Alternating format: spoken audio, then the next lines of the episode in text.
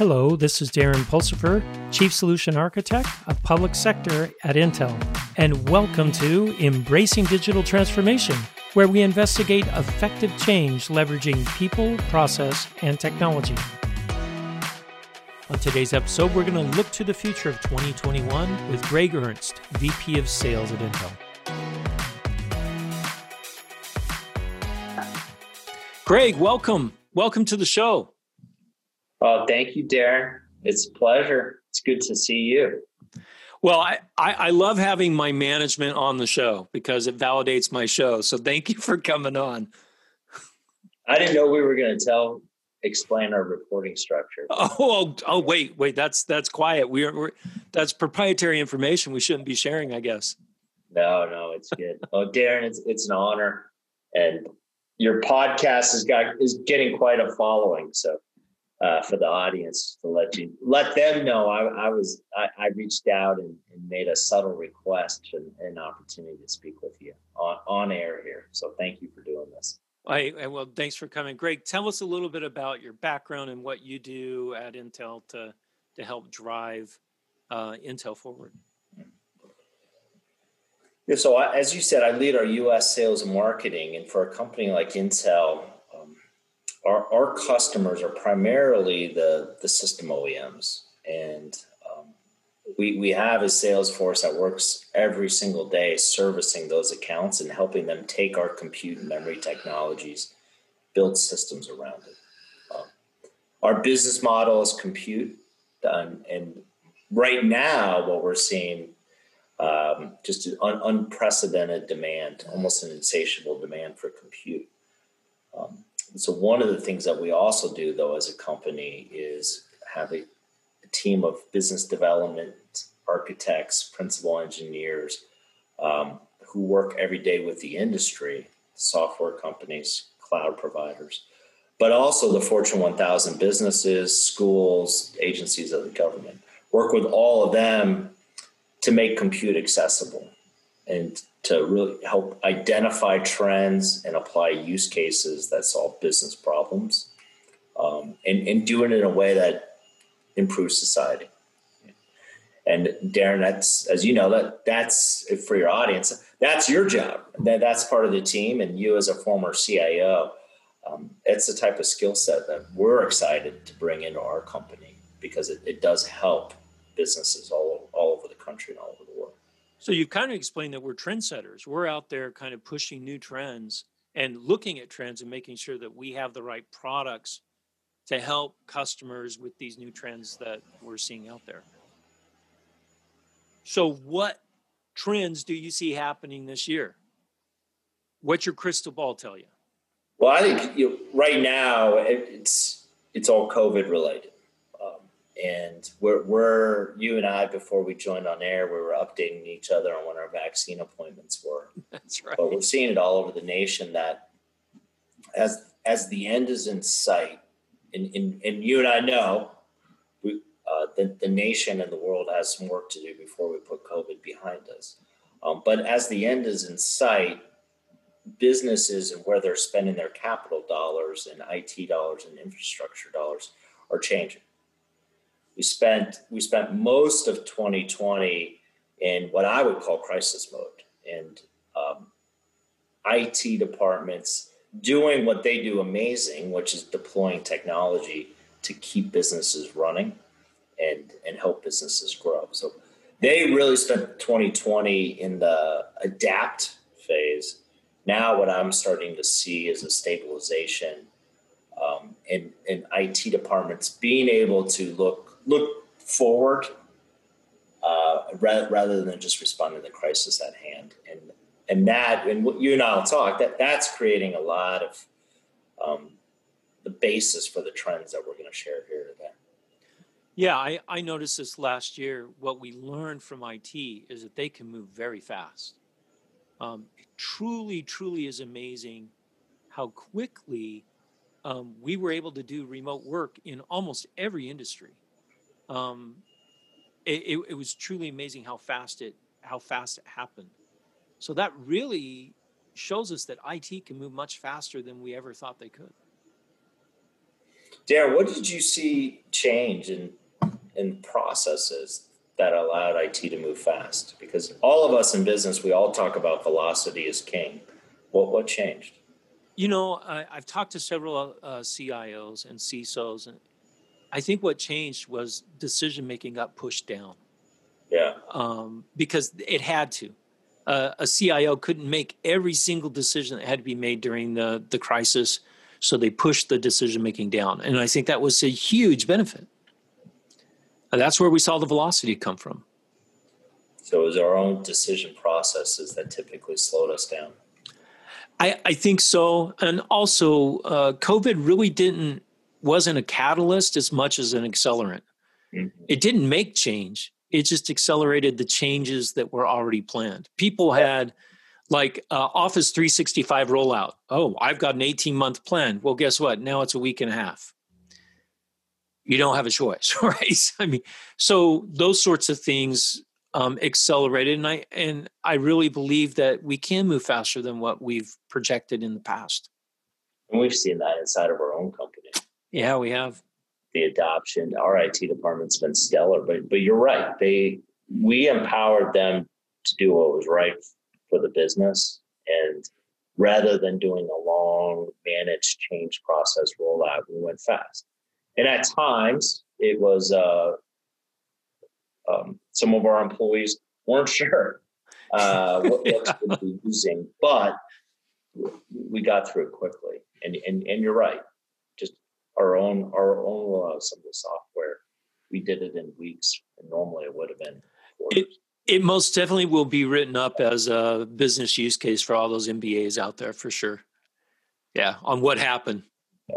So and now we're as we look forward though to your point, uh, what I've seen a lot of our customers and businesses all over the nation uh, really really starting to set up for what this new hybrid work model is going to we um, one of the things in the news and, and Intel we're working through our own is um, expectations for our employees around how often they come to the office uh, after having spent a, a, large, large, large majority of our employees spent the last year working from home. Um, they want hybrid, and companies have been spending time working through what that means from office setup to expectations of the employees, to freedom that we give. Um, but now IT departments are starting to make the investments to enable that.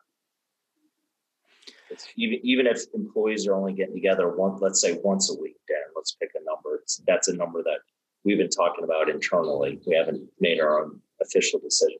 Let's say once a week.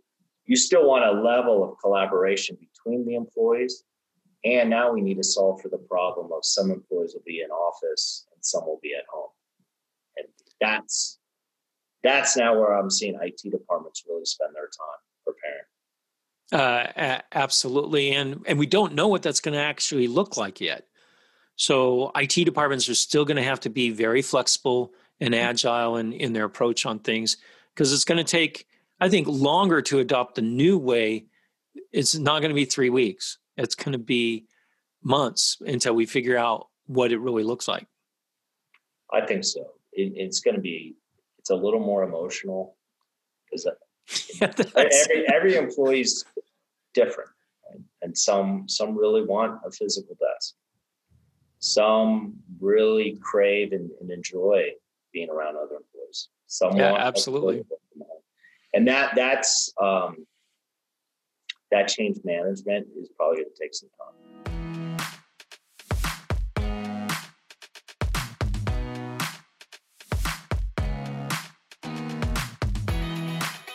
So, what other trends besides, um, you know, the remote workforce or the hybrid workforce do you see uh, happening this year?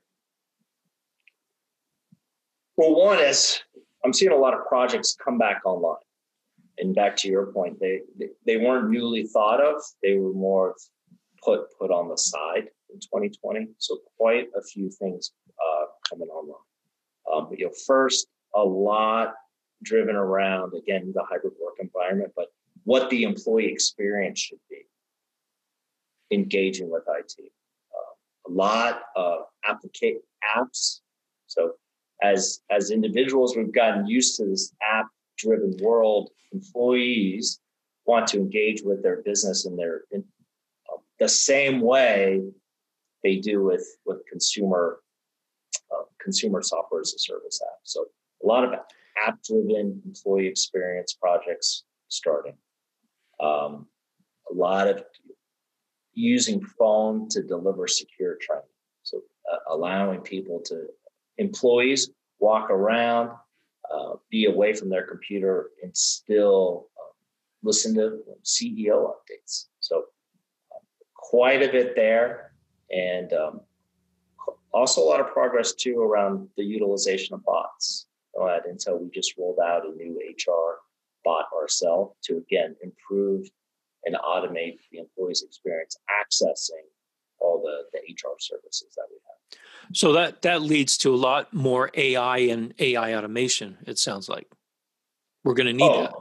Yeah, and it, to your point, it's all driven by the machine learning and the effectiveness of machine learning to make make these bots and this automation more effective, um, and and therefore more utilized by the employees. Okay. Um, what about in um, outside the employee space? What do we see moving forward in in industry, for example, mm-hmm. or in um, in product delivery?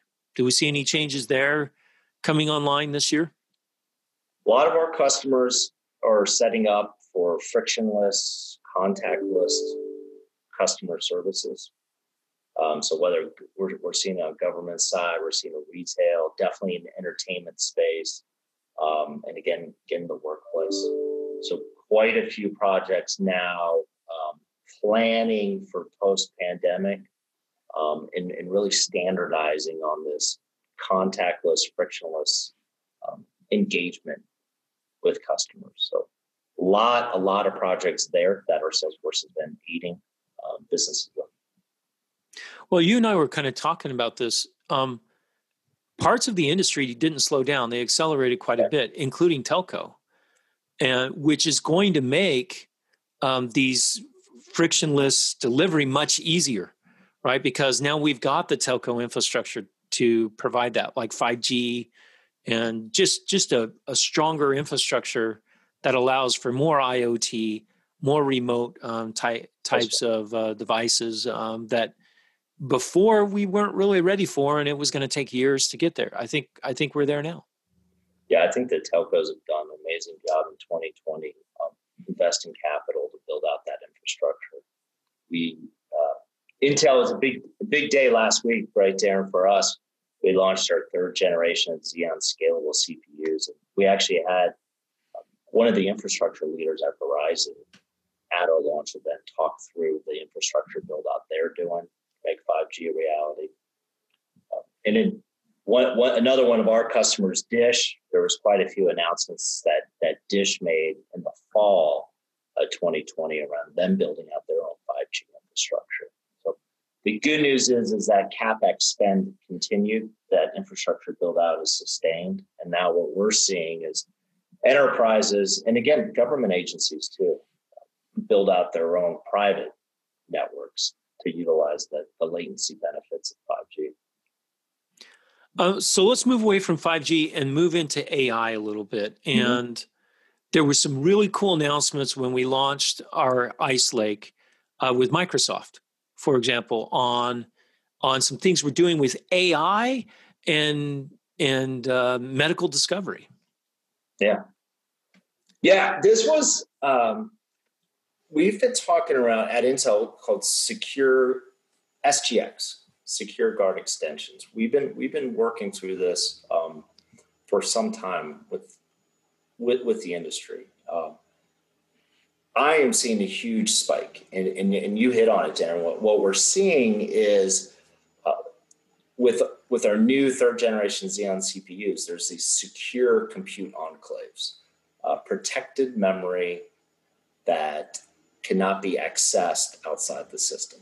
And the use case that we're seeing get deployed, and, and as you mentioned, the CTO Microsoft of, of Azure came on. Uh, the use cases that we're seeing is really around AI and this concept of federated learning, where uh, users' data and companies' data can train global models, but the data doesn't need to get shared into a central repository.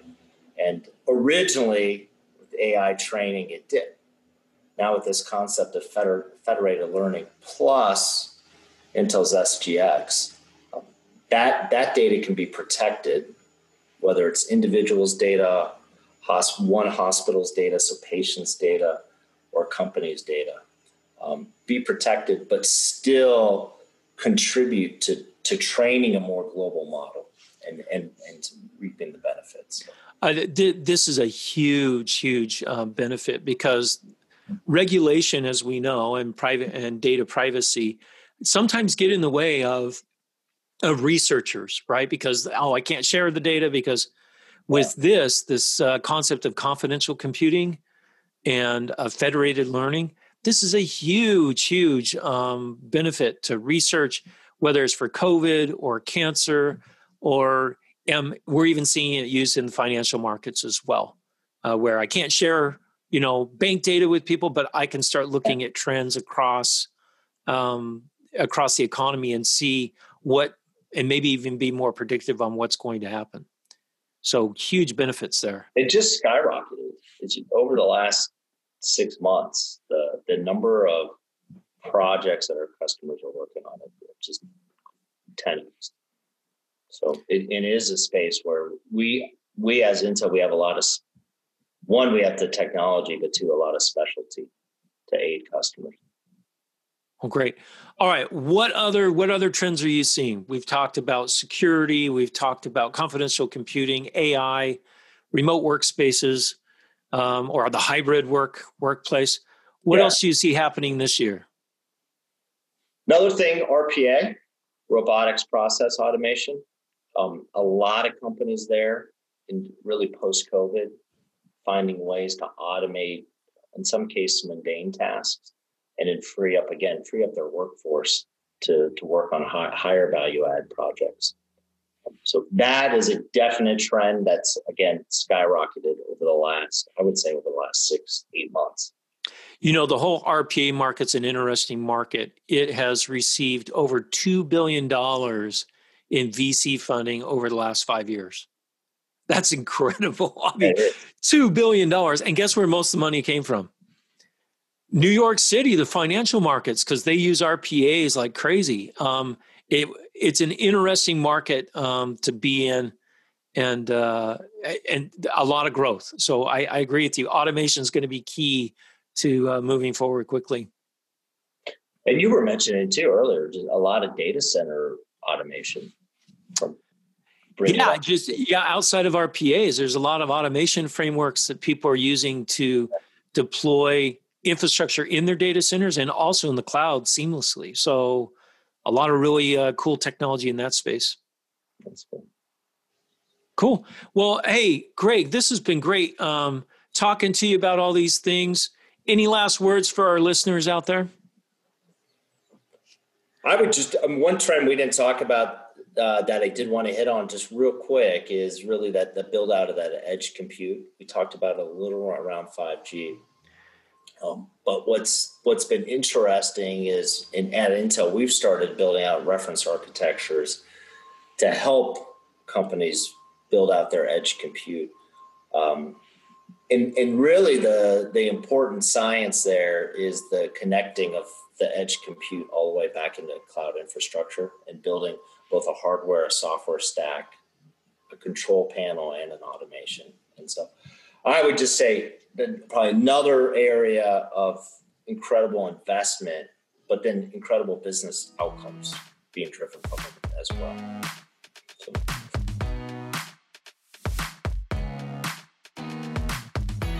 Thanks for listening to Embracing Digital Transformation today. If you liked our episode, go ahead and give us five stars on your favorite podcast or video streaming site. You can also find out more on embracingdigital.com. Until next time, keep moving forward and do something wonderful.